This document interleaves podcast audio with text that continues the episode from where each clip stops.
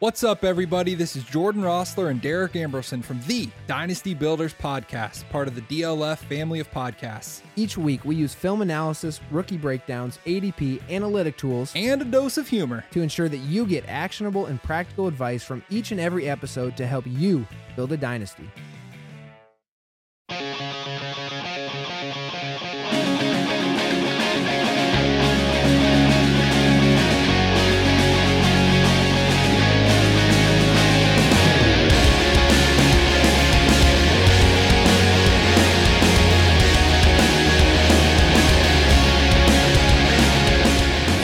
DynastyLeagueFootball.com and the DLF family of podcasts. It's me, it's me, it's that old SFD roaming the streets of Superflex City, and this is the Superflex Super Show.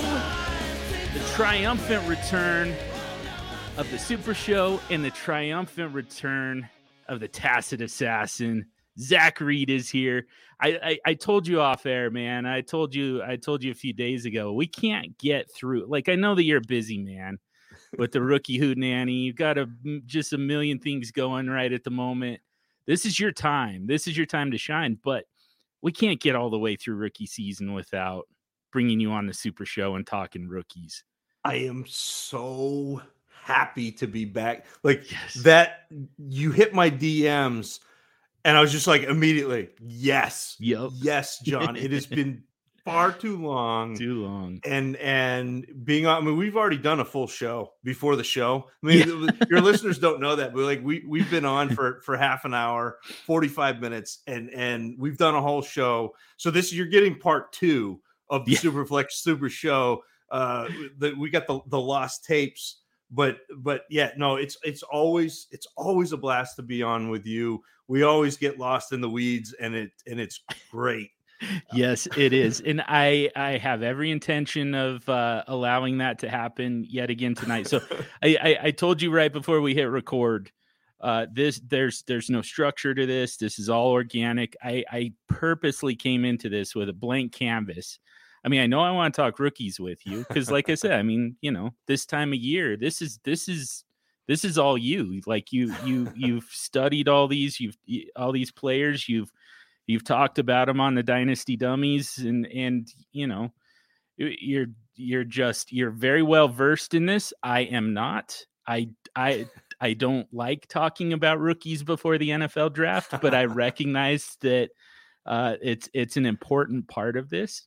And so, you know, I, I, if I'm gonna, if we're gonna talk about it, we might as well, I might as well talk about it with the best. that's you, you flatter me. It's that's way, way too high a praise. But it's, it's funny that you say that you don't like talking rookies before the NFL draft. Yeah, because that's my favorite time to talk about them. Yeah. Because after the NFL draft, you get you, you know what the NFL thinks. So you've you've got draft capital, which is it's the most important piece of the puzzle, and I will I will you'll never hear me say otherwise, mm-hmm. because what the NFL thinks dictates playing time. Yeah, playing time is a, is is where you showcase your talent. So if you're not on the field, it doesn't matter how good you are. It doesn't matter how good I think you are. If the NFL doesn't think you're good, you're not getting on the field. You're not getting a chance to put up fantasy points, and so you know that that negates everything. But I get a chance from November until late April mm-hmm. to make my own decisions about these players every year, the yeah. incoming class. And sometimes I can get out ahead of things. I mean, we had we had uh, a couple years ago was AJ Brown, Justin Jefferson, Rondale Moore. We don't talk about Rondale, but, but no, but but like my top tier last year, I had a I had a three player top tier last year, and it was Ja'Marr Chase and DeVonta Smith. Yeah. Well, DeVonta Smith was really good. I know people don't want to admit that he was really good last year. Ja'Marr Chase was otherworldly, mm-hmm. and and yeah, Rondale Moore, fine. We had concerns with the way he was going to be used, and and who knows what happens in Arizona, but like I love getting out ahead, making my decision before before I have uh, somebody else's idea of these players. Yeah, and it's it's one of the things that that I do specifically with rookie evaluation and and not just with the NFL where I do my rookie evaluation before the NFL draft, but I also don't listen to other people talk rookies. Mm-hmm. Like I'm I go radio silent from November, so like Thanksgiving to well, whenever we had our last Hootenanny show, so a couple weeks ago, I'm I'm radio silent. I don't want to hear what other people think about these players. Yeah. I don't want to hear traits of, of these players. I don't want to hear what these players do great. I don't want to hear what these players do poorly because that all of a sudden starts to seep in to your evaluation. You're looking for things. Yeah. And I don't want to be looking for things. I want to see what is happening. I want to to write that I chart games uh, and differently than a lot of people do. But but I'll I'll do a plus minus chart and and if a if a guy does something in a game, it gets a, a plus or a minus. If he does it multiple times, you get mul- and so all of a sudden you can see what what players are repeating, what players are doing well, what players are doing poorly, and what they're doing consistently from game to game. So it's not just the highlight. Oh, you know, Treylon Burks made a one hand catch on the sideline. You know, toe drag, swag, touchdown. Like it's not just that. That only yeah. counts once. Like I, I don't I don't need that to be blown up out of proportion. So so it's it's making my own decision, making my own evaluation, and then when the NFL draft happens, I get to use their evaluation to bolster mine. So mm-hmm. so if all of a sudden a, a player that I like goes in the first round, oh yeah, wheels up. If a player that I like goes in the fifth round, not they're off the board. I mean, there was the uh, a couple years ago there was the Hakeem Butler. Uh, DLF yeah. had Hakeem Butler at the 101 pre-draft. Like right. that was a thing. It was it was Hakeem Butler is the 101 and he went in the it was like the was he the first pick of the fourth round because it was he was day 3. Right. And all of a sudden you're just like nah, like we're good. Like yeah. that's that's not that's not draft capital enough for us to be excited about Hakeem Butler in yeah. in the first round of a rookie draft, just based on the the trends of you know if you're if you're a wide receiver, you're going to be taken in the first three rounds, probably the first 50 picks, but the first three rounds, mm-hmm. that you know that's what we're looking for, and yeah. and so to be able to use and and it's it's all about mitigating failure for me. Like I, you know, you're going to be wrong a ton. Like mm-hmm. that's that's the nature of the beast. I mean, you're trying to predict what is going to happen four years down the road uh, uh, uh, of of a kid's life who's 20 or 21.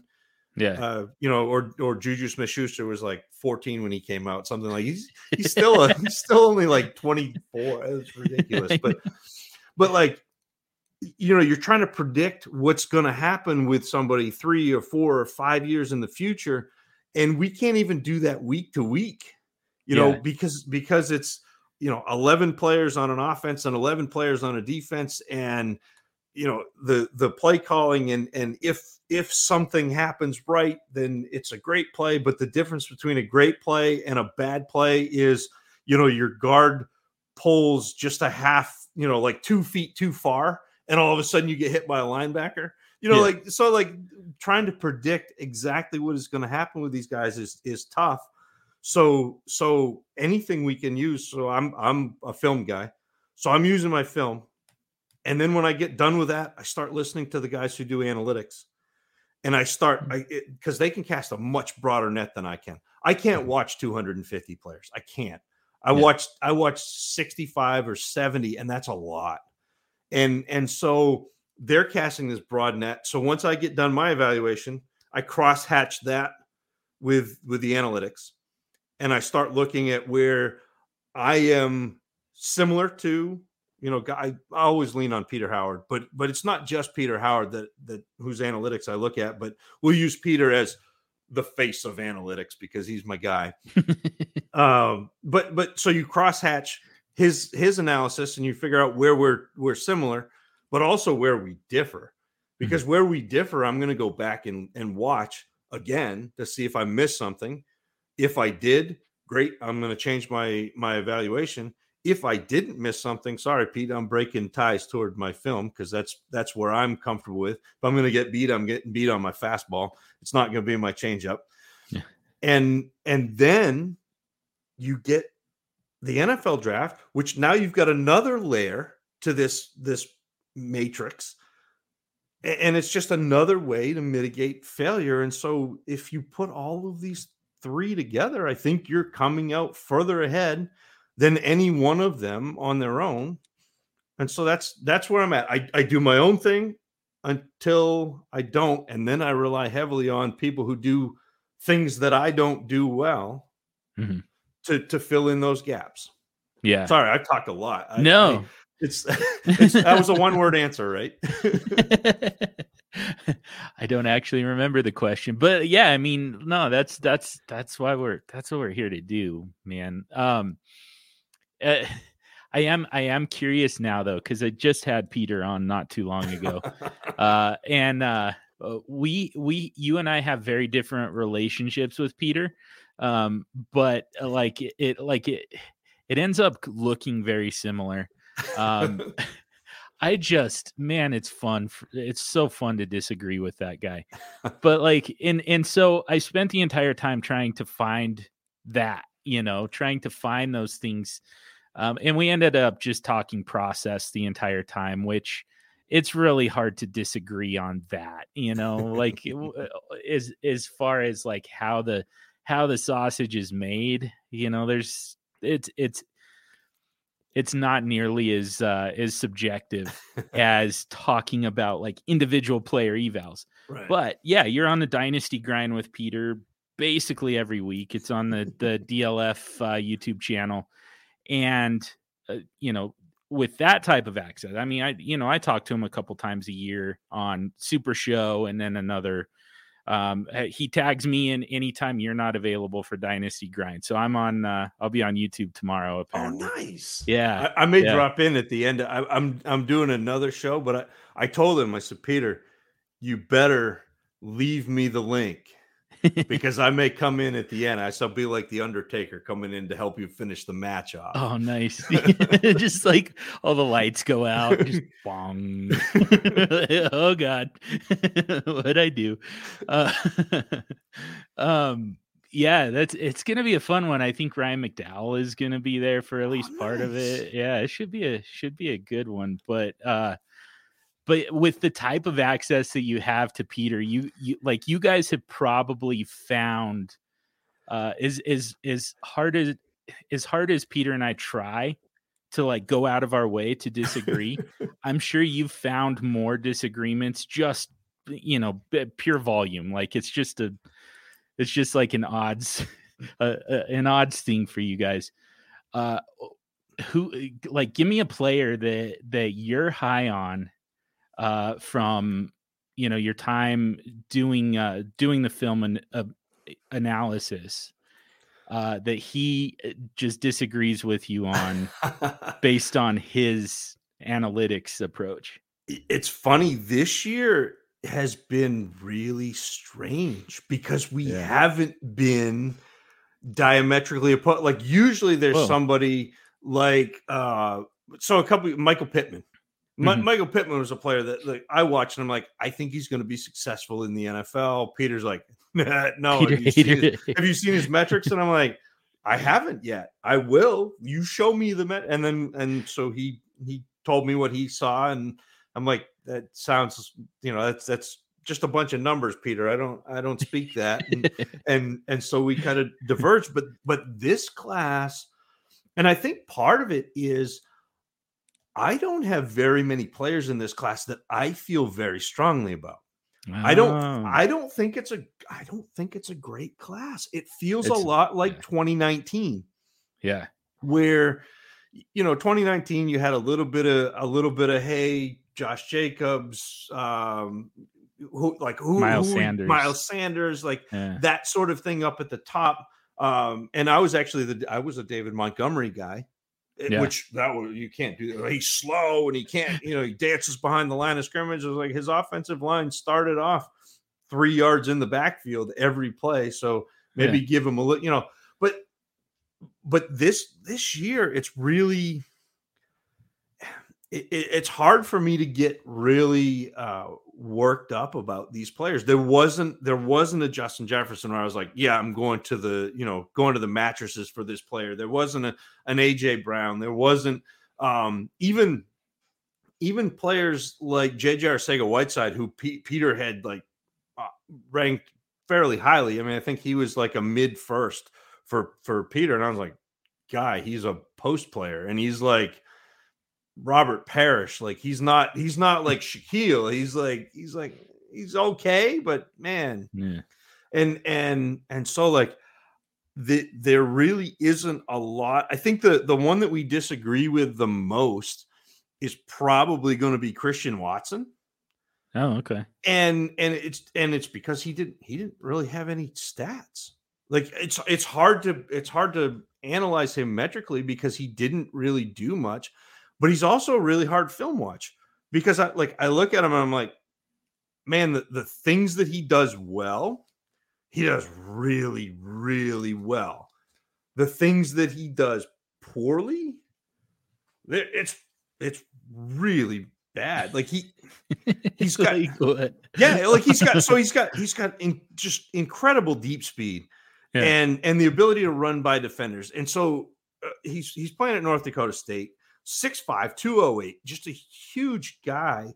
And you're seeing him run free in the secondary Mhm. all the time. Like he just all of a sudden he's by the safety and gone. And sometimes they throw it and sometimes they don't. But it's it's really impressive to see a guy that big move that fast and and have the ability to gain leverage and get over the top of both the corner and the safety consistently. He, he's pretty good. I mean, obviously he's he's six five, so he's you know high point hands catch, keeps the ball up, and and he also and this was a really cool thing that that North Dakota State did with him, but they use him in the run game.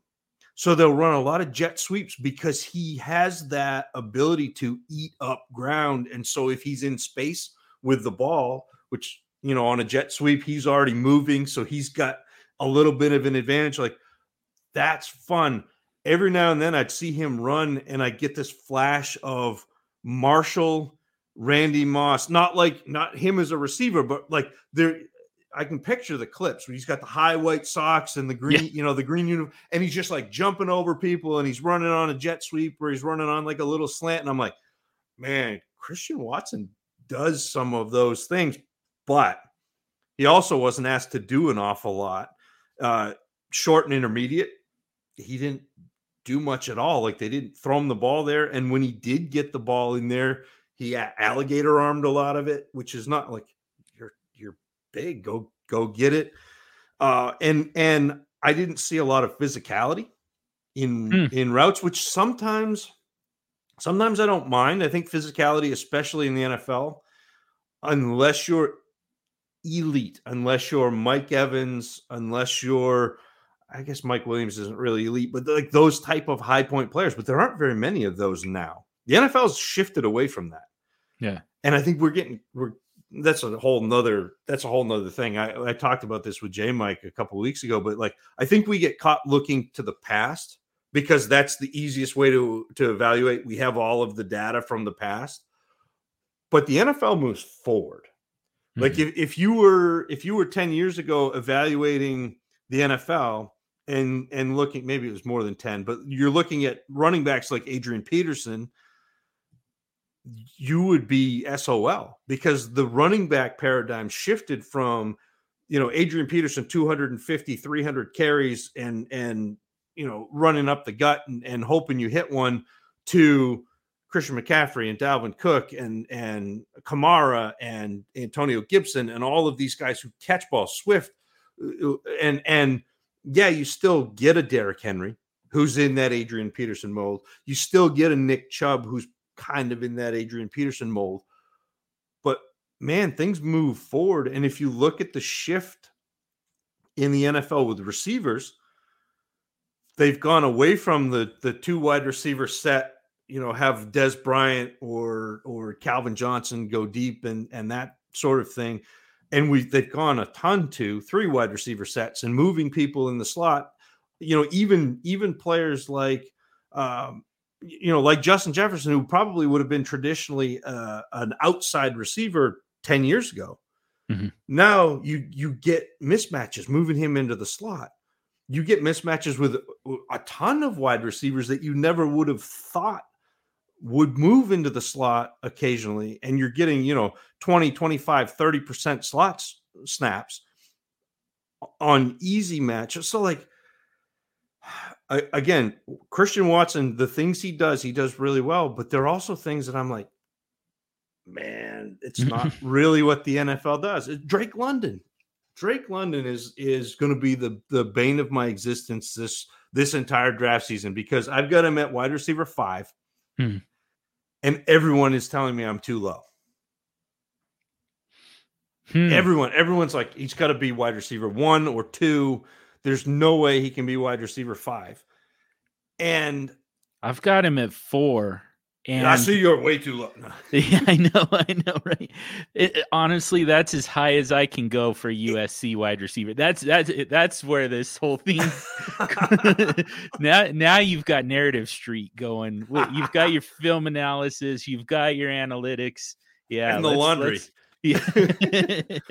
let's let's throw in some uh, some narratives too. For me though, it's watching watching what the NFL is doing now mm-hmm. and then watching what Drake London does. And eh, uh, I don't know if you've heard Peter did um I, I know I think it came up today.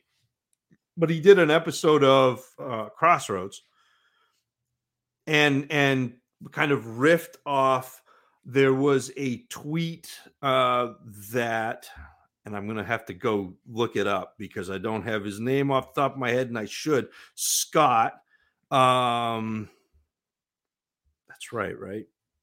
Man this is great radio. I didn't hear that episode scott barrett. Yes. Oh yeah all right. yeah so so there was a there was a tweet that scott barrett put out that was the the top wide receivers seasons by percentage of receptions coming uncontested catches. Mm-hmm. The first was N'Keal Harry in 2018. The second was JJ Arcega Whiteside in 2018. The oh, third geez. was Rager. And the fourth was Drake London in 2021. It's an all-star cast. Oh, and that's that's the and Denzel Mims rounds it out with with number five. Why and, not? And so like again, it's not to say that Drake London is a bad receiver because he's not. Like you can see that he does some things great. He's got, for my money, he's got the strongest hands in the class. Like mm-hmm. he'll go up and get it, and people are not knocking the ball out. He's very good post catch. He's yeah. a lot more agile than I thought he was going to be. Like you look at him and how big he is, you know, six four, six five, and 210. Like you're like, eh, he's probably not going to gain you very much, but he's actually very good post catch. Uh, I like him blocking. I think I think he often lays out his blocking assignment. Like he pancakes guys, which is not something you necessarily see out of a wide receiver. And then the he's good in traffic, mm-hmm. but he has to be. Yeah. Because he's not creating separation. And my line is I think he suffers from monophobia, which is the fear of being alone. Like he's never alone. There's gotta, always somebody right in his pocket.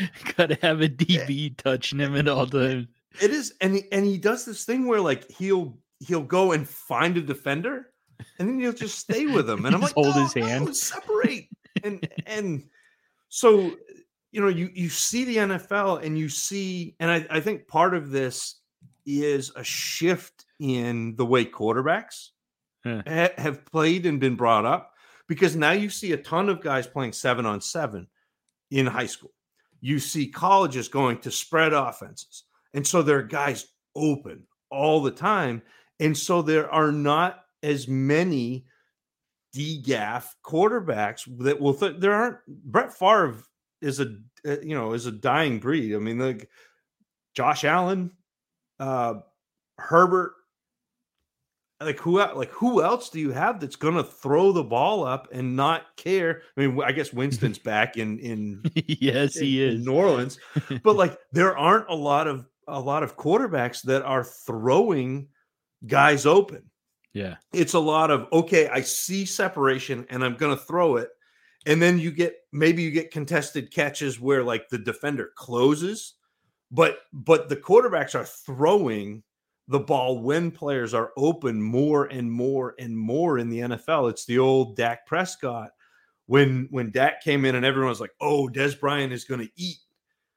Dak Prescott does not throw the ball unless he sees separation. Dez Bryant was a vertical separator. Drake London is a vertical separator. He's Hmm. not getting separation horizontally on the field. He goes up and gets it, and he's good at it. But the NFL doesn't do that as much anymore. So he's going to have to land in a spot with a quarterback that is willing to throw it. And then he's going to have to have everything else break right too. And so it's it's not a Drake London is bad. It's it's harder for me to see a player like Drake London succeed than it is for me to see a player like Garrett Wilson succeed. Yeah. And that's just it's the way the NFL has has shifted. It was easier for me to see a player like AJ Brown succeed than it was for me to see a player like N'Keal Harry succeed. And if you read my film notes between London and N'Keal Harry, there are so many similarities because he doesn't win the way you expect to downfield, where like he's winning contested catches but not creating separation.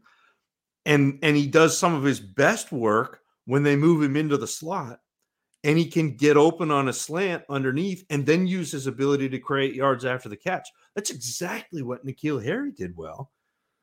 And it pains me to say this, but Bill Belichick and Tom Brady couldn't figure that out. So, what hope does the rest of the NFL have? Yeah. Right. okay, we I I know that quarterbacks aren't really a, a priority for you this time of year. Yep. Um man, like the the only the only thing like uh you know, silver lining that came out of Kyle Lebrec's retirement was there's a lot less superflex slander on the dynasty dummies these days. Uh, I would still, I, I, I would still deal with that just to have him uh, back, back on the airwaves. But that's all right. Um, we get it. We get it, Kyle. Uh, we this being a super flex show, I guess we we probably should talk quarterbacks just a little bit though, um, and it makes it even harder. You know, you talk about this being a bad class, man. It's doesn't this uh, does this start with quarterback? Is it like, it, yeah. it, we came into this feeling like this was going to be four or five deep, and all of a sudden, I, I'm just like, I don't, e- I, I personally don't even feel real good about Malik Willis. Like I've, I, it, I've, I kind of compare it to that, uh, that scene on Hall Pass when they're in the club, and you know, there's the, there's the hot blonde surrounded by her friends, and the guy he says no it's a, it's an optical illusion. He holds his hands up and so like all you can see is the girl and all of a sudden she's got a unibrow and you know warts and stuff and then he separates his hands so that you can see all the girls around him or around her and and all of a sudden she's attractive again and then puts his hands back together so all you see is like it, it feels like we're it, that's malik willis to me like he looks good relative to this quarterback class but you know, like eh, like separate him from Matt Corral and Kenny Pickett and Sam Howell and put him up against actual you know starting NFL quarterbacks not not to mention the elite level guys but Right. just just you know your baseline starter type of guys and I mean like at this point Zac I've got I've got Malik Willis right now without you know without knowing landing spot and this is kind of assuming that that it's going to be a good landing spot where he's going to start day one i've got him ranked as what as quarterback 17 Ooh. Yeah. like uh, you I- know for for the nfl not for the rookie Right. no, I, I I get it. I think, and maybe uh, maybe I'm maybe I'm reading too much into fantasy scoring, but Mhm. I'm at a point with Malik Willis where his legs are going to score. Like there's going to be a. Everyone talks about the floor with the legs. The legs actually give you the ceiling, because if you have the floor with the legs, if he's any uh, semblance of a thrower, Mhm. then then Malik Willis is going to give you a ceiling. I mean, it's the same thing that everybody is betting on Trey Lance right now, where where Trey Lance is like what QB five or six or seven, like in in Superflex, hasn't hasn't really started a game, but in the games that he played last year, even though he did not throw the ball well, he was scoring over 20 fantasy points a game. Like Yeah. that's that's what legs will do for you. And I think that's it, it's become less uh less art and more science with quarterbacks for me. Like, can they run and are they going to play? Yeah. Because if if Malik Willis gets high draft capital and he's going to play, he's going to run. The the drawback is you're going to have to take Malik Willis at 101, where you had a player like uh, Jalen Hurts a couple of years ago, who's a similar type player, Yeah. like in terms of like really good at running. His his passing needs some work. He doesn't always stay in the pocket. He doesn't always get his his head up. He's not always looking downfield. Not always making the the right decision. But you could get Jalen Hurts in the second round of of your rookie drafts because he went in the second round of the NFL draft because people were off him because people were on Tua, they were on Lawrence, you know, they were on all of these other players, and and it was that was my my write up on uh, Jordan Love was this is not the running quarterback that you think he is. The running quarterback you're looking for is Jalen Hurts. That Mhm. was the last line of of my my Jordan Love write up. Willis is that similar thing, but the the the bet you're having to make on him is not a second round pick. It's the 101, and that that to me is the the scary thing. It's not it's not Malik Willis. Like Malik Willis is what he is. I mean, he's he's a, a a dart throw quarterback. It's you're hoping he lands somewhere where they'll play him, Mhm. and they'll let him run because he like obviously fast, strong, breaks tackles, jukes, uh, has a very strong arm, and he flashes brilliance. Like he had a couple of throws a game where he like split zone defenders down the sideline, dropped it in the bucket, and you're like, wow, that was really nice. And then he has 15 throws where you're like, were you even looking where you threw that? Like this, it's it was like pin the tail on the donkey, you blindfold and just throw it up. I think that that sometimes he takes a little bit too long to decide to Yeah. run too, and that's going to be dangerous. Like you've got them in the NFL, like there is no grace period. Like you've got two two and a half seconds at max, and then you're in a lot of trouble. So you've got to make that decision. Uh, I, I think that he has very little touch on underneath throws. Like a lot of the people that that have evaluated, and I've heard evaluate Malik Willis are talking about him throwing the ball downfield. Yeah, he does that great, but but inside of 12 yards, it is dangerous. Like he's you know, it- there's there's not any touch. He doesn't believe in sliding. That was I did a parody song when we did the the quarterbacks that week. Uh, that was slide the Goo Goo Doll slide. Why don't you slide, man? and and that that pretty much sums it up and I, I think also he doesn't keep his weight back consistently which leads to that front shoulder flying open when your front shoulder flies open and i'm not a quarterback coach or anything but i played baseball and i pitched. And when your front shoulder flies open the ball goes high. And in the nfl when the ball goes high you're throwing that right into the back end of a secondary. You got safeties back there and that is that is not great. And so i'm with you. I have i have concerns in a in a bumper quarterback class. Malik willis is not the 101 in this quarterback class i don't see anybody else that gives you the ceiling that he does aside from if you squint real hard sam howell okay. and and I like I like some of what I've seen with Howell, but you have Yeah. to squint. yeah, I can do that. Uh, yeah, I, I was I was just gonna ask that actually. Like, let's let's put let's put Malik Willis on. Uh, you know, uh, like he's he he lands somewhere where he's obviously gonna start. That was the plan. You know, maybe even go somewhat early. Like Carolina, all of a sudden makes a ton of sense. Yeah. Um, you know, Seattle, Pittsburgh, but you know, those are those are kind of the the teams that are really targeting quarterbacks. So, you know, put him on, you know, the worst of the three. Um, actually, let's put him on Pittsburgh. That's that's not a good situation for him. and then uh, you know, we can put I think Carolina honestly is probably the best situation for a yep. quarterback. Um so let's uh, yeah, I mean sounds like Sam Howell if he landed in Carolina and Willis is in Pittsburgh, then all of a sudden there's is there a conversation for you between the two at QB one? I still think if you're talking, well, I guess it depends on how you play. Yeah. If you're if you are a uh, a risk averse, like you're trying to uh, hit the middle of the road, then then yeah, I think there's a conversation. If you're playing for I want to draft a quarterback who can be a a top a difference maker, a top eight.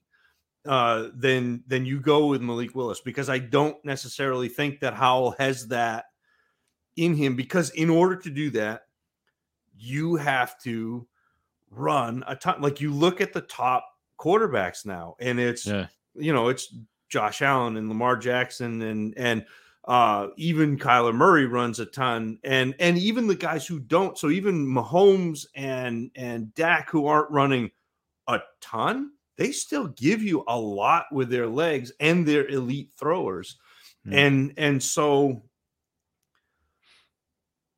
yeah, it's it comes down to your your risk tolerance, and and I but I don't think Sam Howell's a guarantee either. like yeah, totally. You know that that's that's the thing. It's not like it's not like you're sitting there going, okay, am I taking the the the dart throw with the really high ceiling or the the quarterback who's going to come in and beat Kirk Cousins?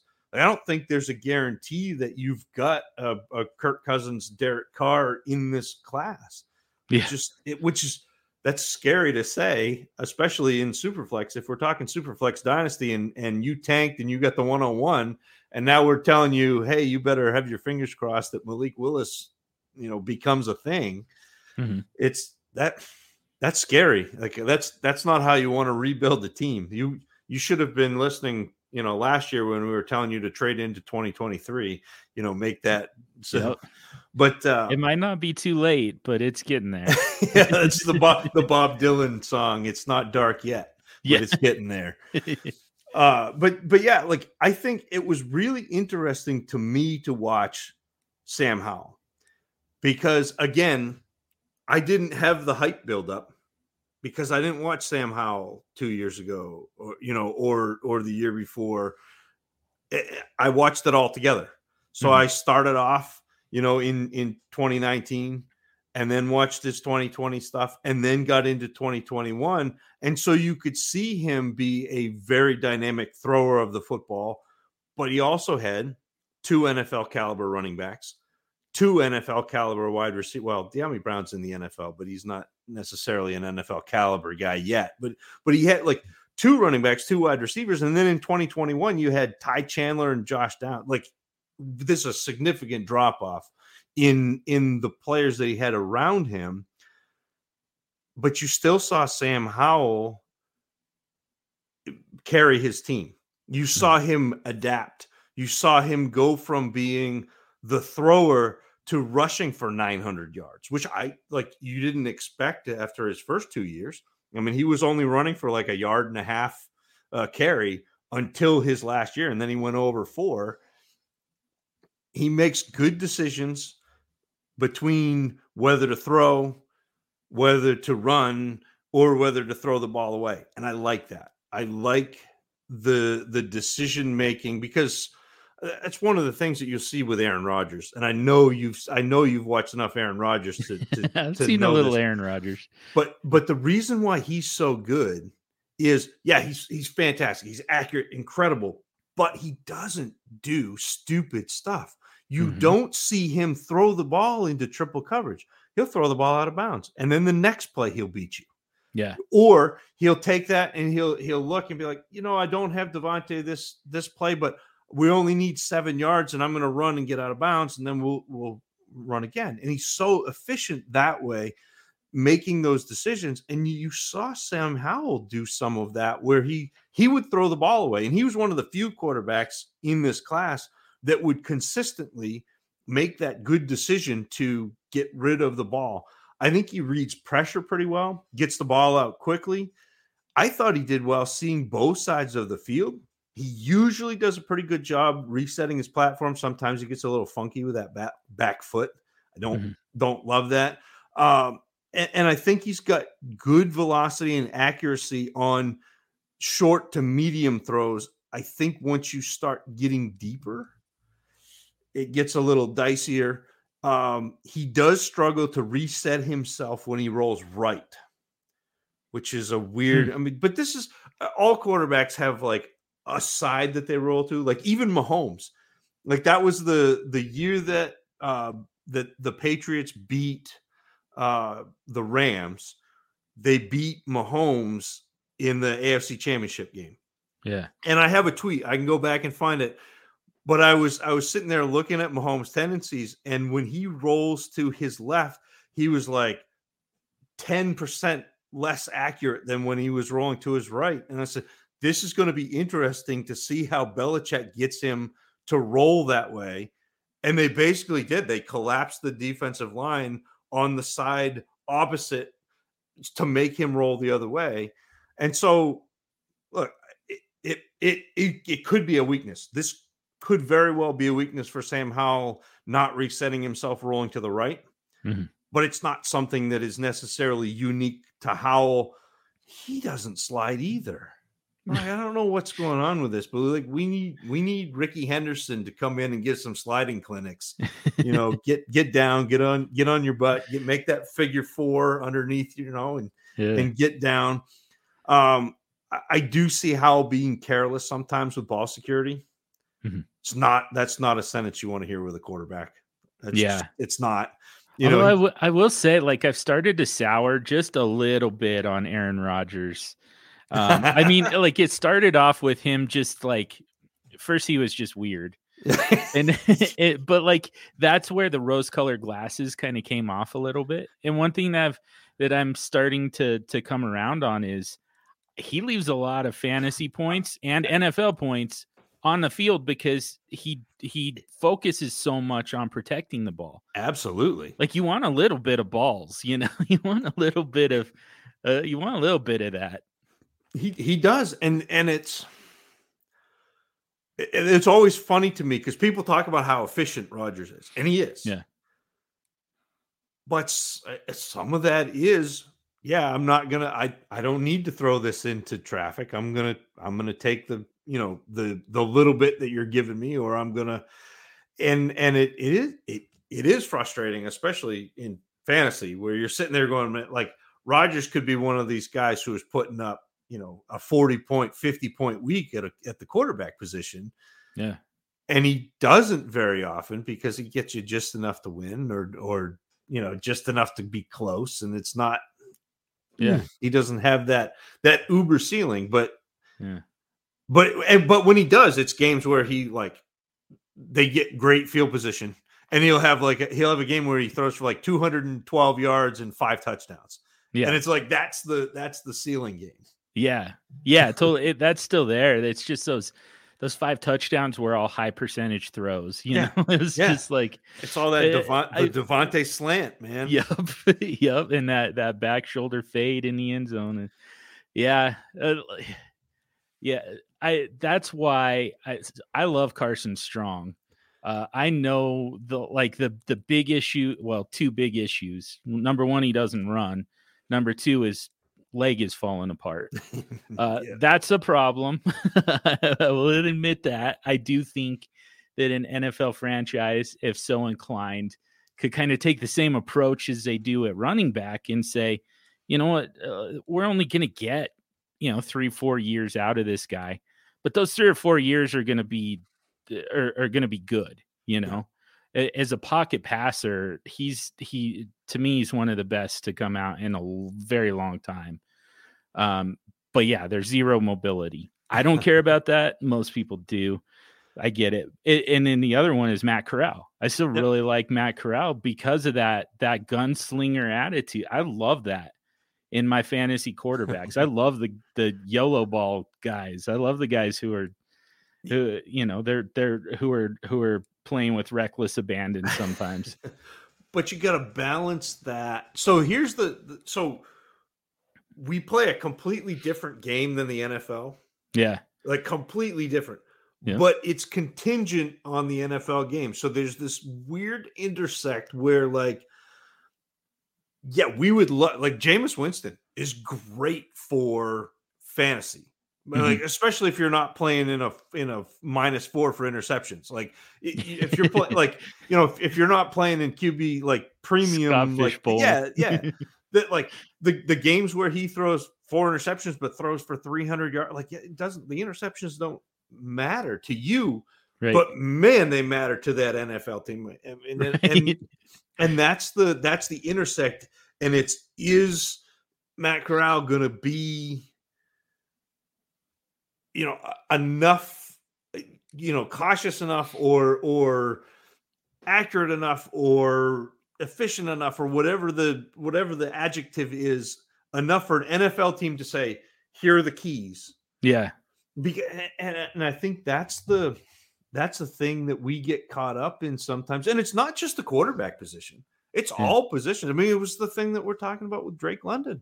I mean, like, it's not that they're bad players, and they'd be great fantasy players, mm-hmm. but sometimes the NFL, like it, what what they need to do or want to do doesn't align with hey, I just want some fantasy points. You know, I let go out there and, and throw Ryan Fitzpatrick out there and let him throw, you know, 400 times. Blake Bortles, Blake Bortles was like a fantasy god for a while, and they couldn't, they like, they couldn't get over the hump at all in Jacksonville, but it, it didn't matter to us because you could get Blake Bortles as, you know, the, the 25th quarterback off the board, but you knew he was going to be top 12. Yeah. You know, so it's this weird. And yeah. I, it, that's the thing. I, so, not to pick on your guy Mac Jones, but I'm gonna pick on Mac Jones just a little bit here. like I, I, yeah, and, and and let me preface it. But so first of all, I got it wrong. I have I actually have Malik Willis ranked quarterback 20 uh, mm. Right now. So and I've got him one spot behind Mac Jones. I would rather have Mac Jones oh. than Malik Willis for fantasy purposes. And the big thing is the floor. You know, yeah. Uh, uh, I yeah. just you I, know Mac Jones is going to be a quarterback. Yeah, yeah, yeah, exactly. For uh, kind of for a while, like yeah. he's he's he really fits that system well, and I think that they're going to commit to him if they haven't already. Yeah. Um, the so the problem is, uh, you know, my strategy obviously quarterback extreme. I've got five quarterbacks that I'm for two starting spots, and I'm I'm deciding based on you know who's got because they all have a similar floor, who's got the highest ceiling and I just think that it's going to be very rare for me that Mac Jones is ever going to make it into my lineup yeah. when I've got, you know, five quarterback. Even even when Jameis Winston is one of those guys. I think there are situations, you know, he gets to play Atlanta twice a year. like those two games, he's getting into my lineup. I just I, I just have a hard time imagining, you know, as solid as Mac Jones is, I have a hard time imagining picking him over you know any of those four quarterbacks in a given week right um you know and and just because i i know that if he's putting up a lot of fantasy points things are not going the way new england wants them to go and they're going to fix that you know they're going right. to find the way to to limit his throwing. That's not what they want to do you know? Yeah. So it, it, it that's yeah that that's kind of where the like you talk about the psychology there's there's there's a certain amount of that that goes into it and it's uh, and see that's exactly why especially if i'm playing qbx that's exactly why i would want willis over over mac jones because you've right. got a you've got a guy who's never going to crack your lineup yep okay his his ceiling is probably qb what 15 14, 13 in a year. Like he's not going to Yeah. be a top 12 quarterback. He's Right. Like Yeah. he he doesn't run the ball and he doesn't throw the ball well enough downfield. Mhm. And and right now the Patriots have reverted and and we talked about this man, it was years ago we talked about this. We we did a uh, we talked about the the way to play quarterbacks and the way to play rookie quarterbacks. If you're an NFL team, not not fantasy, but like me Yeah. looking at the the rookie pay scale and man, you can take shots on rookie quarterbacks and cycle them through yeah. and and if you hit on one then great all of a sudden but you can continue to build your team in the trenches and in the skill positions because you because you've got such an advantage having a rookie quarterback salary yeah. and and so we talked about that but we also talked about looking at what Belichick was doing even toward the end of Brady's career it was like the it's like the riddle of the sphinx right? What what starts out on four legs uh at, at the middle of the day is on two legs and at the end of the day is on three and it's and it's man you know you the baby crawling and then the the you know uh, you're walking upright and then at the end of your life you got a cane. Yeah. and that was you watched Belichick start with Brady be a game manager, having the the big uh front, you know, front line, having the the running back, having the tight ends, and and having the defense be the the star of that team, and Brady game managing. And then you saw the the growth in the middle of the career of Brady where you know, all, all, all right, now we're going to go get you Welker, we're going to go get you Moss, and we're going to go get you Edelman, and and we're going to let you throw the ball. And then toward the end of his career, you saw them start to go back to okay, we're going to draft Sony Michel. We're going to start to get big with you know with with who we're putting around you. We're not going to throw the ball as much. We're and and that was it. Almost was Belichick getting ready for Brady to leave Mhm. to be able to bring in the next guy to start with. The defense being the star, you've got the two tight end set because now you've got Henry and and you know you you've you've got this and you've got the running game now again where you've got Harris and you've got Rhamondre Stevenson and and you you've gotten big. And so now we're playing the slowdown game. Mhm. and now as if you're if you're drafting Mac Jones you're hoping you're hoping that you see that same pattern of growth adding wide receivers and and letting him open things up. But you don't you don't know that that is coming like that's Right. a Yeah. it's it's all contingent on Mac Jones. I mean, if if he grows into that, then you know Belichick will put the pieces around him. But Belichick is pretty good about figuring out where his bread is buttered Mhm. and and doing that. Yeah. So, Yeah, definitely. And and there's val- there's there's still value in that for us.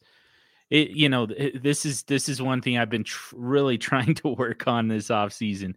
Last off season, I just, you know, it was it was my first my first uh my first off season without podcast partners just me on the super show and uh so I, like i get to say whatever the hell i want and there's nothing anyone can do you know, I don't have Stompy beating the hell out of the table anymore and yelling at me. Like I didn't have that anymore. I get to just I get to just say what I want uncontested. and I spent the entire offseason talking about quarterback extreme. And uh, I mean, I uh, first of all, I got some bad reviews on it. Uh, that opened my eyes a little bit, but even more than that, you know, the the tweet that you put out today talking about um, you know, you, like you don't have to, you know, you don't you don't have to let the gatekeepers tell you how to play the game. And you know, we're talking like you were you were talking primarily settings, Yeah. um, and it, you know, but like e- even even once you have the settings set, for me to say uh, like I mean, quarterback extreme works for me. Like it works that that in fact that's the only thing that really works for me um and and to a point where i kind of even do it in one quarterback leagues like i just i i i just have never had success in any form of fantasy football with you know without good quarterbacks or at least options at quarterback at the very least. And so so like that's just what works for me.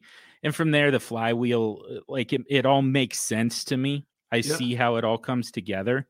And I, I and I'm I still am a huge proponent of that. I still believe that you know the roster the the names on your roster don't matter nearly as much as just the way you build the roster, like the mix of players that you have on your roster.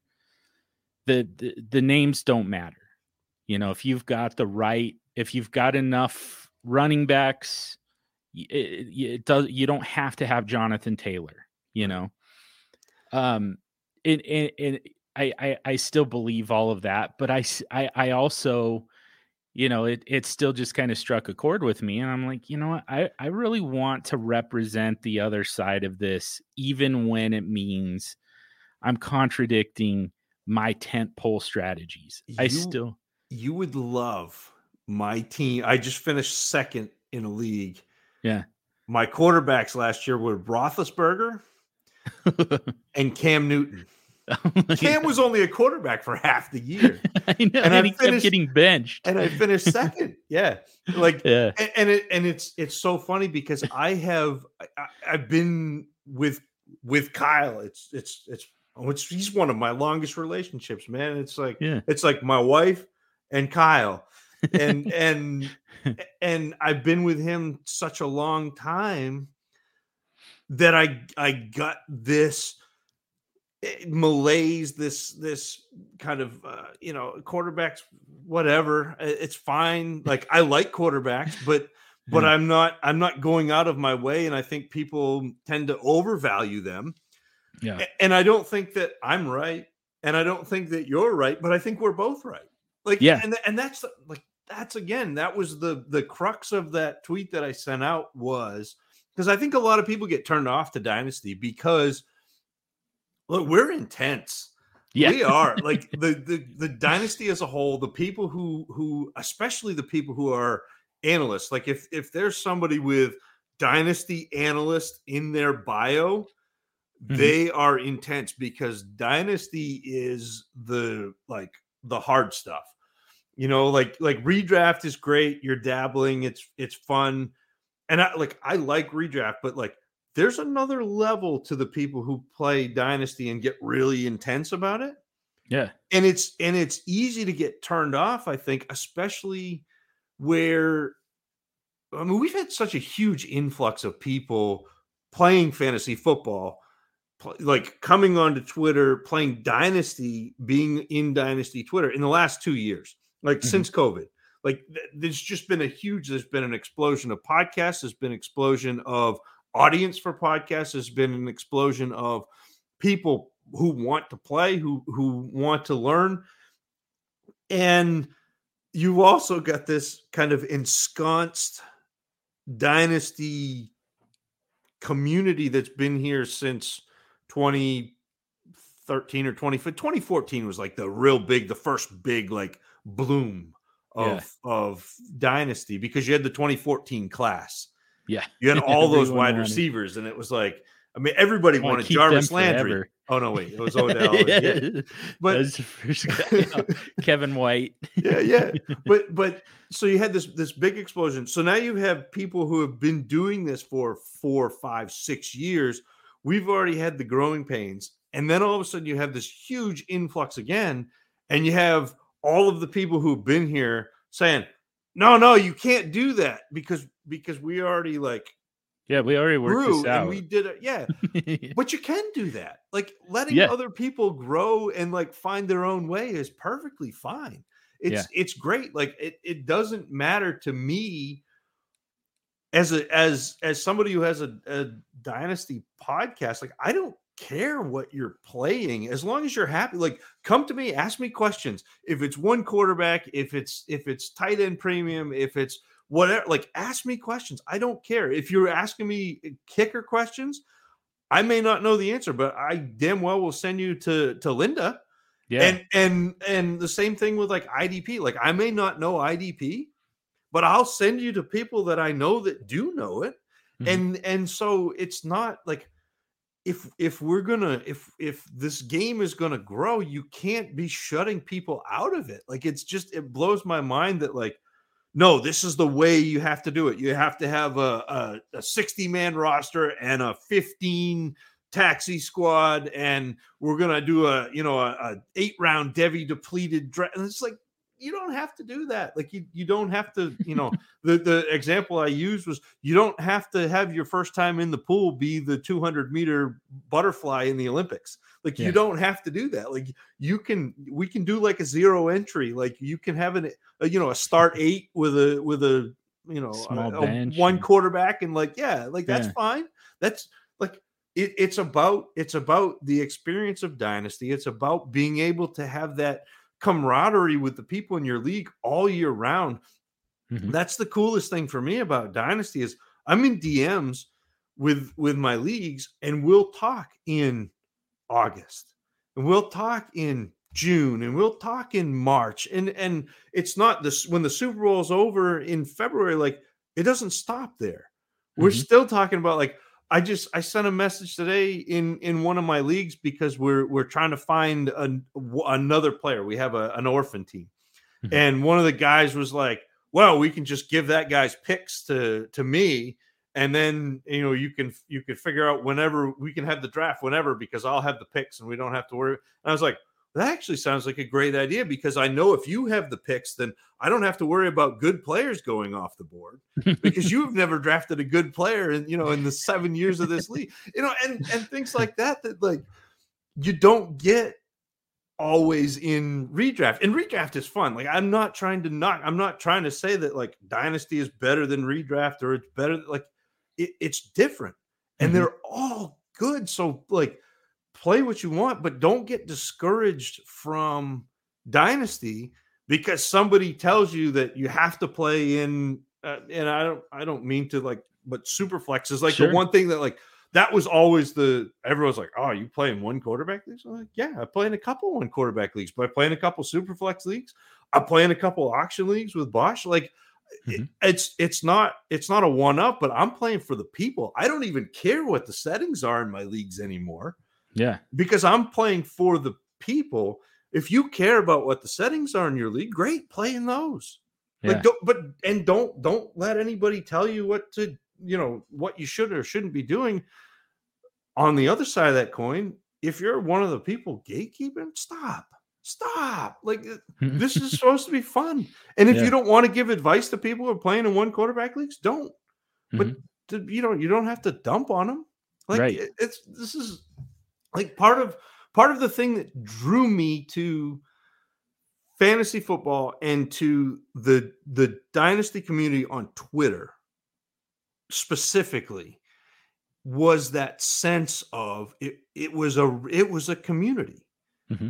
and it's still there. You got to dig a little bit. You know it's got a little dust on it now but it's still there. And it every year it strikes me when when scott fish start sending out those this Scott Fish Bowl invites. And the community that picks it up and runs with it more than anyone else is the dynasty community. And it is like, and Scott Fish Bowl is a redraft, mm-hmm. but the dynasty community is just dug in and they're entrenched and they're like, this is great. Yeah. And, you know, it's, Sal Lito and Steve and Kevin with the the podathon, and they you know that they they started that off, and it was like maybe forty people watched, right. and then all of a sudden they got forty five thousand dollars donated, you know, and and like hmm. that's the thing that that that fantasy football and specifically dynasty is it's a it's about the people and there's some great people like I, i've met most of my best friends through f- dynasty fantasy football. How stupid is that? How yeah. stupid, but how great is that? Like, yeah. I know. yeah, and it's it's it's kind of crazy to think about just like how many people I mean we we know there's hundreds of millions of fantasy football leagues, yeah. you know, around the world. Uh, it's it, I mean, we can't even count that high, but like how many people have probably how many more leagues would there still be if we didn't have people quitting because they're just like, yeah, this is this is way too elitist for me. This is like, you know, Yeah. and or you know the the, the settings that I'm supposed to use, the the way that I'm supposed to play, quote unquote, supposed to play. Just uh, it, it's not fun. I don't I don't get it. Like Yeah. you know, I want to do I I, I just want to do John Bosch's eliminators and you know draft my team and then that, never have to touch it again. What what the hell would is is really wrong with that? Yeah, you know? nothing. And and like I, I think we we we don't we don't say, hey, you know that you can do best ball. Like that's Yeah. a thing. You can Yeah. have a best ball league. Yeah. We don't do that because no, you got to oh, this is this is dynasty, but that's not dynasty. Like dynasty is the rollover of league year Yeah. and and and keeping your core team but but also keeping that league together. That's that's dynasty. Like Hmm. all the settings don't matter. All like none of the like the builds don't matter. The the strategy their strategy it doesn't matter what settings you have. They're going to be different strategies. Like you're going to have that that part of fantasy football but what what dynasty is the heart of dynasty is because you have the continuity of your team and your league you develop these relationships with the people in it. And it's that's what makes it to me.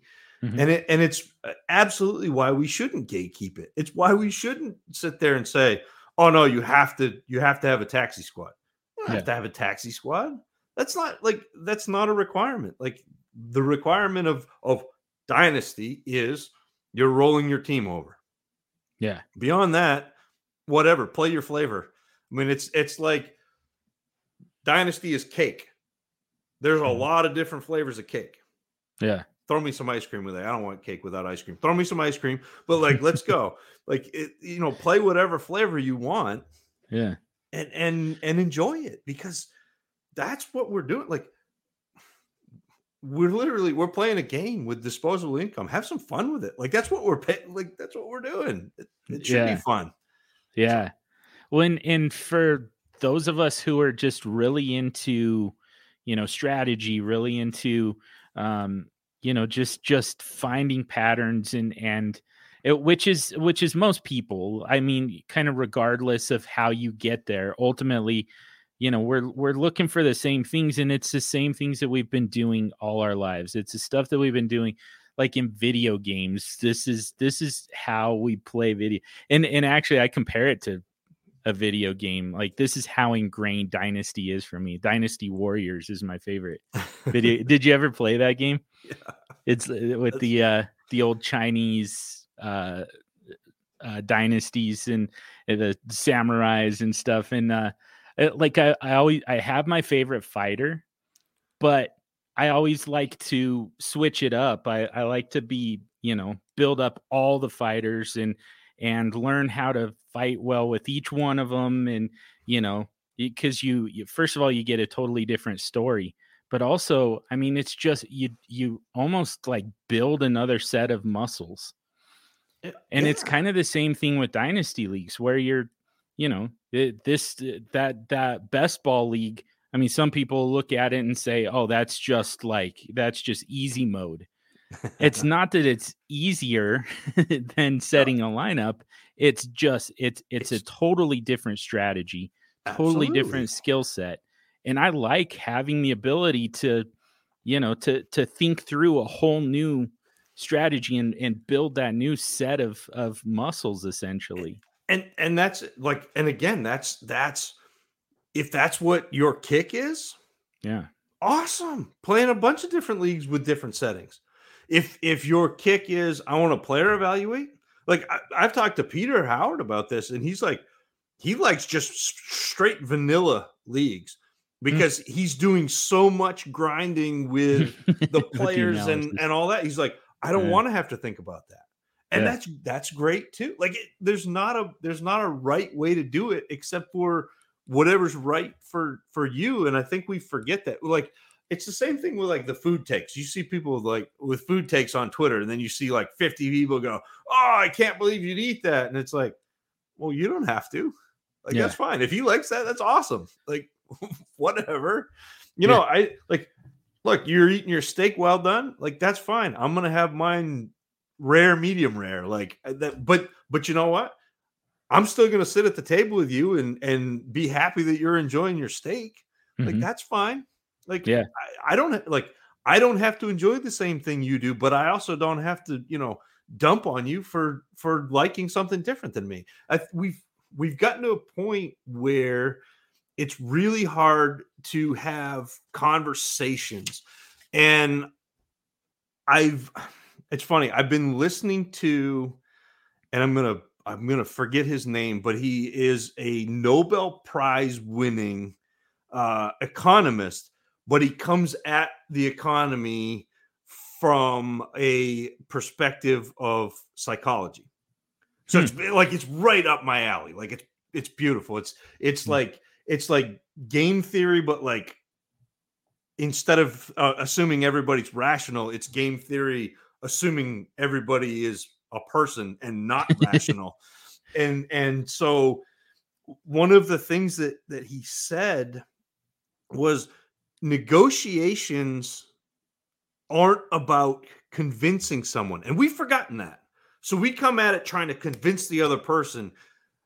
Negotiations are about understanding and not applying pressure because if you come at it trying to convince somebody and trying to apply pressure, the immediate reaction is negative. It's bristling. It's it's exactly what you're seeing from all these people on Twitter saying, "Man, I wish uh, Dynasty Twitter would go away," or "I can't wait for redraft season so we don't have to listen to these Dynasty assholes anymore." like, th- like, but but but if we if we went about it instead of trying to convince people that our way is right, try to listen to to other people and and what they want out of dynasty and we can give that to them without without hurting what what we want like that's fine like you can you can you can analyze multiple things from multiple different directions and and still give content and and it's just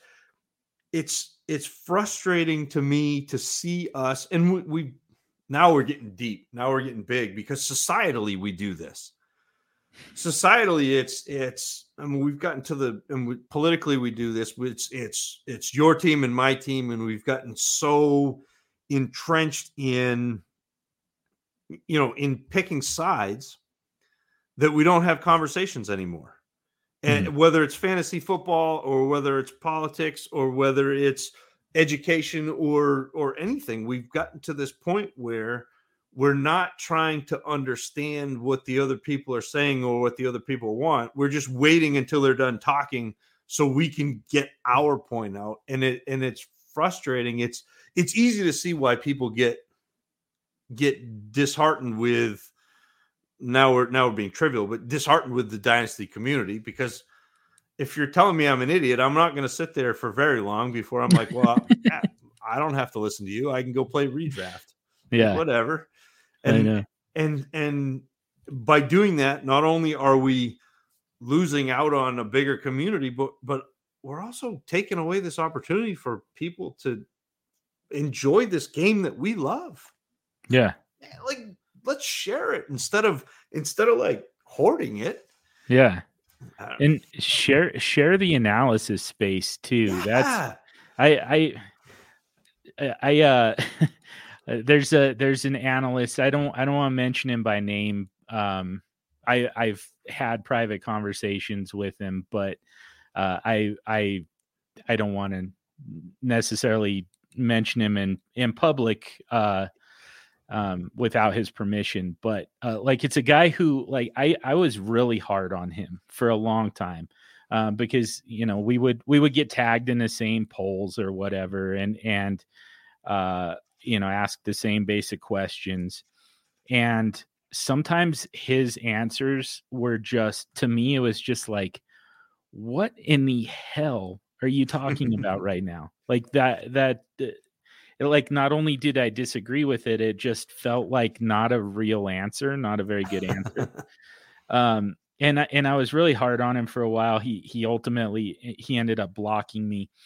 And uh, I so I end up bringing this up every uh, every episode because I've got some um, I've got some pretty uh, deep seated issues with with this. My my therapist is making a ton of money uh, because one time I tweeted that you should handcuff your own running backs, and you know, got analytics Twitter just coming after me like none other.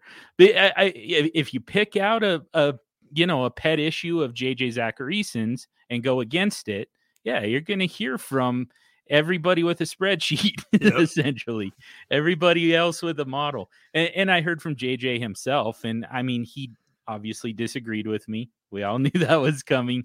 Um, but he did it in a like a very civil very uh, yeah. very respectful way. Like, I, have never had a bad conversation with jj um, even when we disagree on stuff. Um, but i had i had some people in the industry like literally trying to cancel me over this. and I'm like, this is this is strategy. First of all, I like Peter Howard. Uh, uh you know, him and I disagreed uh, on that at the time. He did some research into it. The very next day, did an episode of Dynasty Crossroads where he said, "All right, I still feel like the way to go is to draft other people's handcuff, not your own." But it doesn't make actually that much of a difference. Right. Like it's not it's not really something that's worth getting as is as pissed off as people were. like that was kind of the the takeaway. And uh but like but after that at, at, just after that experience, I just kind of uh, I I just uh, I mean first of all I had to step away from Twitter for a while. I was like I don't like the way that made me feel. I mm-hmm. don't like how angry I got um, and I I don't like how how lonely Twitter can make you feel when you know when they find a, a way to to really attack you. Um, and so I you know I just deactivated my account for a week or so. Um, but I I I I DM'd that that guy that I had had such an issue with before Uh, you know, after some reflection, I was like, you know what? Like this, it's the same thing. Like, it, you know, I was talking about strategy. They disagreed with the strategy and they felt like I should be canceled because I didn't agree yeah. with their strategy. I kind of did the same thing to that to that other analyst. I mean, I wasn't trying to cancel him, but I was way too hard on him for just giving his type of analysis, stuff that makes sense to him and things that he enjoys talking about. And I reached out to him and apologized to him and was like, you know, that that there's absolutely nothing wrong with you doing, you know, giving your type of analysis. I'm not always going to agree with it, but there's a, but I'm not going to be disrespectful to you about that because we're all we're all just out here trying to do the same basic thing. We just sometimes come to different conclusions. Absolutely. but but every single every single one of us should be allowed to still you know still do this the way we want to do this in the way that we enjoy doing it. And it's for everybody else to decide all right is that analysis that i want to use or just analysis that i want to you know touch and go on. Just just to just feather touch that and walk away. Yeah, scroll past it. And, and that like that's uh, first of all that is big of you and impressive and i don't mean to embarrass you on your own show but like being able to to look at that reflect on yourself and realize that that you may have affected somebody else and to be able to then you know get over yourself and and go to that person. Like that's that's big. We need we need more of that. We also need to understand that not everybody needs to listen to your analysis and you don't need to listen to everybody else's analysis. Like find mm-hmm. people that you trust but uh, not necessarily people that you always agree with. And this is again it, it's david kahneman is the is the guy that i've been listening to that hmm. economist. mm-hmm and and one of the another thing that he says is pr- protect dissenting opinions. Because that's where you learn the people who disagree with you even if even if you walk away not agreeing with them you've either had to protect your position.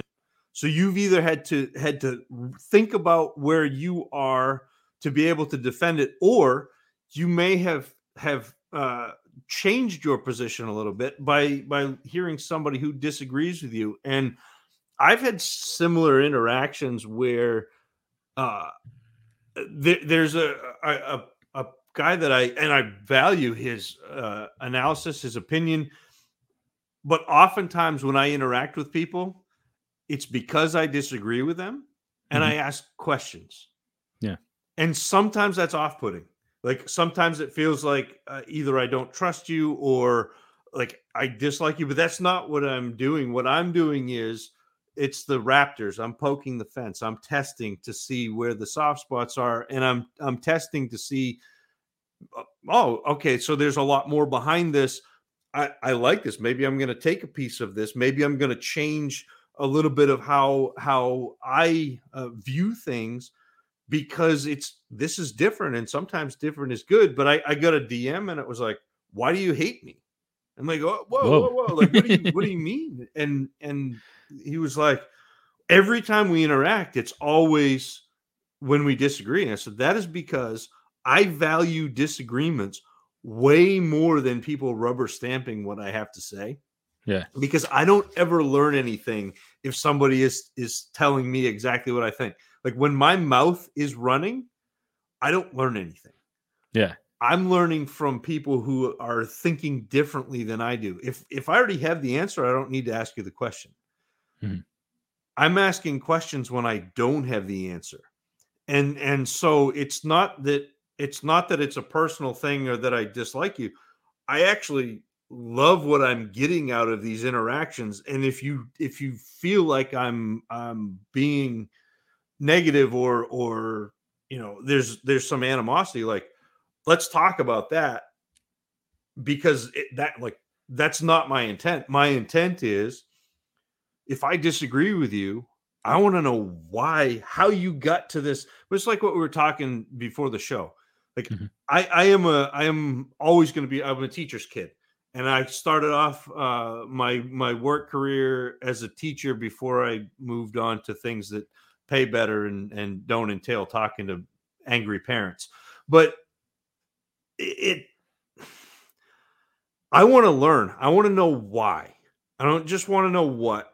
I want to know why. I want to know how you got there and i want to know you know especially if you're thinking differently than i do you you obviously got there differently than i did. And so i want to know the the why because that is that's how i can change my process. If you tell me what to think that works out for for that specific instance and we i used the example of aj brown before the show like trade aj brown.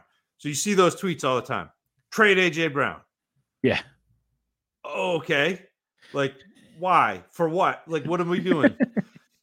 And and that that explain yourself. yeah, and, and that tweet may not be relevant in two weeks because the reason why they said trade AJ Brown may have changed two weeks from now. But if you don't have the context, you don't know. But if you say trade AJ Brown because he is uh, overvalued with a running quarterback in a low passing volume offense, and he's got bad knees, and they're they're you know all of these things. Now I can look at that and say, okay, when I have a, a, a situation where I've got a wide receiver who I think is overvalued, who's in a potentially low value or, or low um, low volume passing offense, you know, tied to tied to a quarterback who who may be running an awful lot, or maybe doesn't throw, you know, as well. You know, then I can I can take that and use it in multiple situations across maybe even multiple years and incorporate that into my process. Mhm. I can look at DK Metcalf and be like, maybe DK Metcalf is a trade now in this situation because people are still valuing him as a top eight dynasty, you know, things like that. Like, Yeah. I'm not saying trade DK Metcalf or AJ Brown, but I'm saying that if you understand the process, even if it's a process that comes to a different conclusion than you, you can now use that. You don't have to use the whole thing, but use pieces of it. Use things that you find valuable to your own process. And so having dissenting opinions is okay. Mhm. Like shouting them down is not great. right. Asking questions and trying to understand the why eh, that that makes you that makes you better. Like it, Mhm. it literally does. Like you can gain things from this. So even if you're doing it purely selfishly and and not in the like I'm trying to I'm trying not to be an asshole so uh, you know other people are happier and I'm trying to make the world a better. Even if you're purely selfish, you're going to take something from this. So you're you're going to win if you are not applying pressure, if you are trying to understand in negotiation in instead of you know instead of trying to beat somebody over the head. Yeah.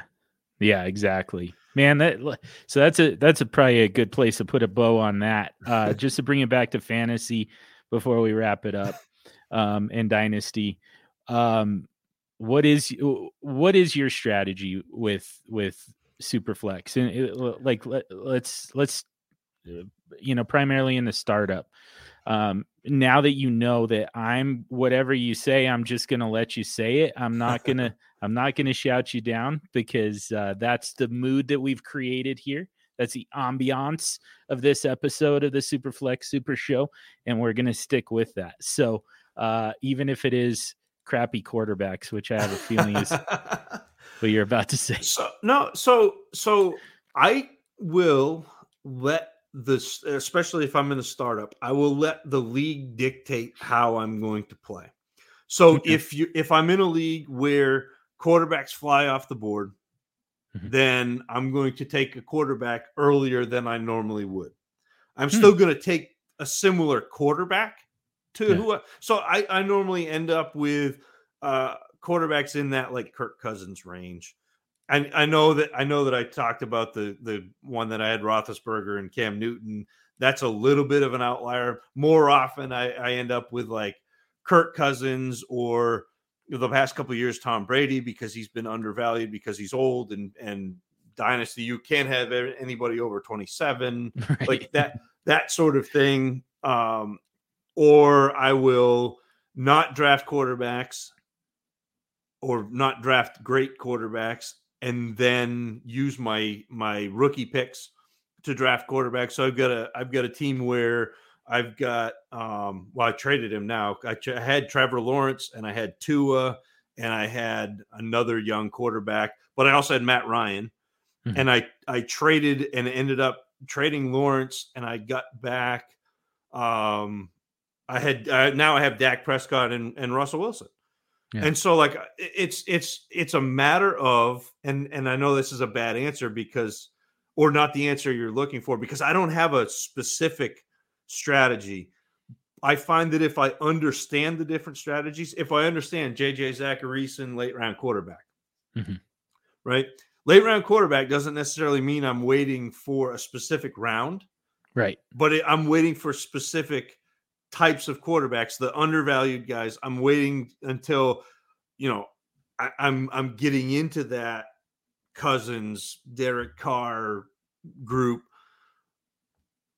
But also, if if we're in like the second round or third round, and and Kyler's still there, or you know a, a player Dak. Sometimes some, people are off Dak this year like crazy. yeah i know I mean, uh, so uh, yeah, he had a rough year, but he was coming off, uh, you know, a, a surgically repaired broken ankle. Like, give the guy a, a little bit of time to get back in the flow of things. Dallas's offense wasn't great. Like, so it's it's to me, it's a matter of figuring out what your league is doing, and then combating that by by you know doing the opposite and then and then making your your moves you know strategically. So so if we were in a league and and you're going qbx and i know that you're going qbx and and maybe we've got two or three other guys in this league that are are going to go qb heavy Mhm. i'm probably in the first two rounds going to try to get my young wide receivers i'm probably going to Hmm. try to get justin jefferson Ja'Marr Chase and then try to get in the third round those quarterbacks that you guys are going, oh, there's a big tier break. Well, yeah, that's fine. But I got two quarterbacks who are going to play. Yep. And I got the best two young wide receivers, which means even if my quarterbacks tank, I got you know years to be able to to recoup and and and you know add quarterbacks either in the draft or trade picks. I, I think that's another thing that people really miss. The cheapest you're ever going to get players is in rookie drafts. And it's because rookie picks replenish every year. And mm-hmm. that's why it's the value is in rookie drafts. It's it's not that you know you get the you know the 101 is is expensive. It's the 101, but but it's it's devalued. It's less expensive because you're going to have a 101 next year, and there's going to be a 101. You know, you're going to get draft picks every single year, mm-hmm. so those replenish. So that's, I think, looking at again, looking at what your league is doing, trying to combat what what your league is doing, but also understanding the long term and and not having to panic in a startup. Yeah. And that, that that's one of the things and and Russ Dynasty Outhouse, Russ Fisher has been instrumental to me in this in his his mantra the the you know, draft for talent, trade for need. You don't have to have a starting lineup until the the year starts. All of those things, and then him. I, I've been listening to him and and in leagues with him, and have finally figured out how to trade, mm-hmm. which was something that I've been so bad at. I've been so bad at it, and and thinking about trades not as an individual like action, an individual event, but you have the ability to cascade trade. So, like this trade may not be getting you to the place you want to be, mm-hmm. but you can make more to get there. And yeah. so, again, it's not my my strategy isn't really a strategy. My strategy is to know all the strategies and then understand where to play the specific strategy against the specific league that you're in based on what other people are doing. I, I think it's, eh, and again, it's not a. I, I feel like I wish I had a better answer for you. I wish I had a, yeah, I do this. No, I, but I don't do that. I, yeah. I, I do everything. Like I'll, if I'm in a league where nobody's taking quarterbacks, mm-hmm. I'm gonna, I'll QBX that. Yeah. Oh yeah. Let's yep. go. I'll corner that market. If if I'm in a league where quarterbacks are going like crazy, I'm probably going to take my shots early. And then, you know, I'm okay with having those back end quarterbacks. I'm okay with two QB2s if I've got three wide receiver ones. Mm-hmm. You know, I'll make up that. And once we get into the season, I may be able to trade one of those guys to get a quarterback that mm-hmm. I want that I couldn't have got in the draft. Yeah. And so that's, I mean, that's that's just uh, it's be water. It's it's understand the different strategies, understand how they apply, understand your league mates. That's the most important thing, mm-hmm. and and then use all that to to build a team that you like.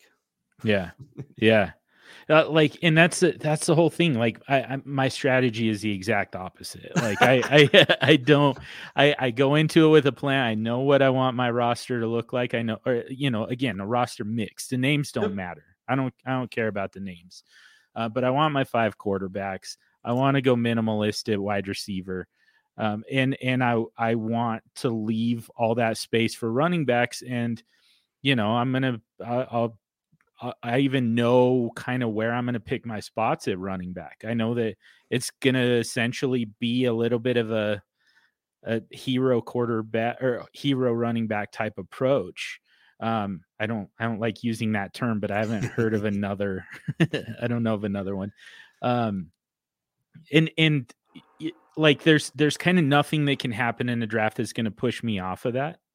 Um, but uh, I mean, the reality is, I end up missing out on a lot of value because of that, because of that rigidity, especially when I'm in a league, and this this uh, I mean this is pretty much every time I I do a startup at this point. Uh, the people that I'm in this startup with, they know what I'm gonna do, and they try to block me. They try to like they'll first of all somehow I always end up at pick 112 in a startup. I, I, I sw- it's a damn conspiracy. I'm not a conspiracy theorist, but I promise you, they're doing that on purpose. That's number one. Um, it, but then there will be several people. I, I mean, they'll take all quarterbacks ahead of me and make me take the 12th quarterback with my first round pick. Just like they're trying to dare me into it and it's like, I mean, this, uh, like I said, this is what works for me. So I'm going to do it. I'm going to take Aaron Rodgers. You guys don't think he should be a first round pick, but I mean, I just, I, I know what roster build works for me. And I'm, eh, there's no way that you're going to push me off of that, you know? Uh, so it, it's, it's the exact opposite type of strategy. Um, as, as kind of the conventional wisdom of, uh, like you said, be water. But, but it, it, you know, it, and, and like I said, I mean, it, it, I, I recognize that I miss out on value. I just think that I find all the value and even more production um, yep. by doing it that way. And, and, and that's the thing. Uh, either way works. And, and that's it. That's the, man, that's, that's the full circle on the show is, yeah. man, you do you, boo. I mean, it's, it, it's it's there are so many different strategies that can work. Robust RB can work. Zero RB can work. Uh, late round quarterback can work. QBX can work. Like there's not a there's not a hard and fast rule. There's nothing that says you can't win no matter how like no matter how you're building. Mm-hmm. And and so that again, we're back to the, that's part of what makes this game beautiful. Is there are so many different ways to win. There are so many strategies. There are so many different ways to attack it. That's what keeps me interested in it. It, it mm-hmm. keeps your your mind working because no two drafts are the same. No two leagues are the same and and for me the psychology of it i love it because i can i can get in my league mates like i've got you can't see but over here on my left i've got like two notebooks just filled with notes on league mates. Mm-hmm. and and so that's part of part of this game is the strategy but it doesn't matter what flavor of dynasty you're playing. It doesn't matter what the settings are. You're still going to have strategy. It may be different strategy. You have to figure that out. But that's what makes it it's what makes it beautiful. It's what makes it, it it's what makes it uh stimulating intellectually. Mm-hmm. Because you wouldn't think it is. I mean, ah, fantasy football. ah. You know, it sounds like it's just some dumb game, and it is, but it's also there's a lot to it. Yeah, man, uh, we we've we've gone uh, longer than I expected, um, longer than I meant to. Uh, I should have expected it. I mean, uh, yes. uh, you know, one word answers. once, once, once you and I get get, get going, it's not uh, like it's not going to be brief. Like we're we're we don't do the whole brevity thing, neither of us. um, but also, I just I I I don't get to talk to you nearly enough. Once yeah. a year is not is not good. As far you know, eh, back to the whole, you know, instead of doing what you're expected to do, do what you want to do. Uh, this is this is something that's kind of changed for me uh, in the last couple years as well, and especially this off season in particular. Um, the the notion that you're supposed to bring on the big names because it'll help grow your audience you know it'll it, the it'll it'll help your podcast grow and get out to more people and uh, you know i first of all i i I do believe that I brought on a big name here, um, but the the bigger priority to me is to bring on the people who I enjoy talking about or talking to. Sorry, and uh, the the you know the people that that I have the best conversations with, have the most fun podcasting with, because I think that that makes for a better product. I could I could bring on the big names of the industry. I could go, you know, email Matthew Berry until he comes on the Superflex Super Show. And then that conversation, I mean, it would just be him. It would be me interviewing him. It wouldn't be this conversation. I, I, I Matthew Berry's a great conversationalist. It's just him and I have never spoken before, much less do I count him as a friend. Are you trying to say I don't intimidate you as much as Matthew Berry would? Yeah, I'm sorry to sorry to tell you, man.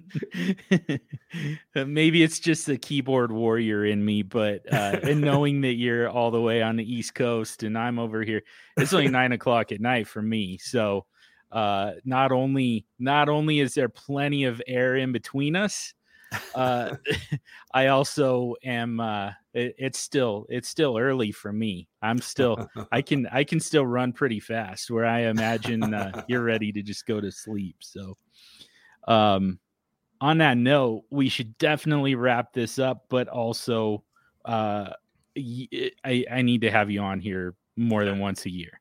Absolutely. You, you know, look, anytime you pop into those DMs and say, you want to come on? I'm going to say yes because yeah. I love talking to you, John. Yeah. Uh, and and it doesn't matter if the camera's on or if the you know the audio's recording. It doesn't matter. I love talking to you. I, you yeah. know, I'll I'll always always say yes. So yeah, uh, yeah. Likewise, it, my friend, for sure. Yeah.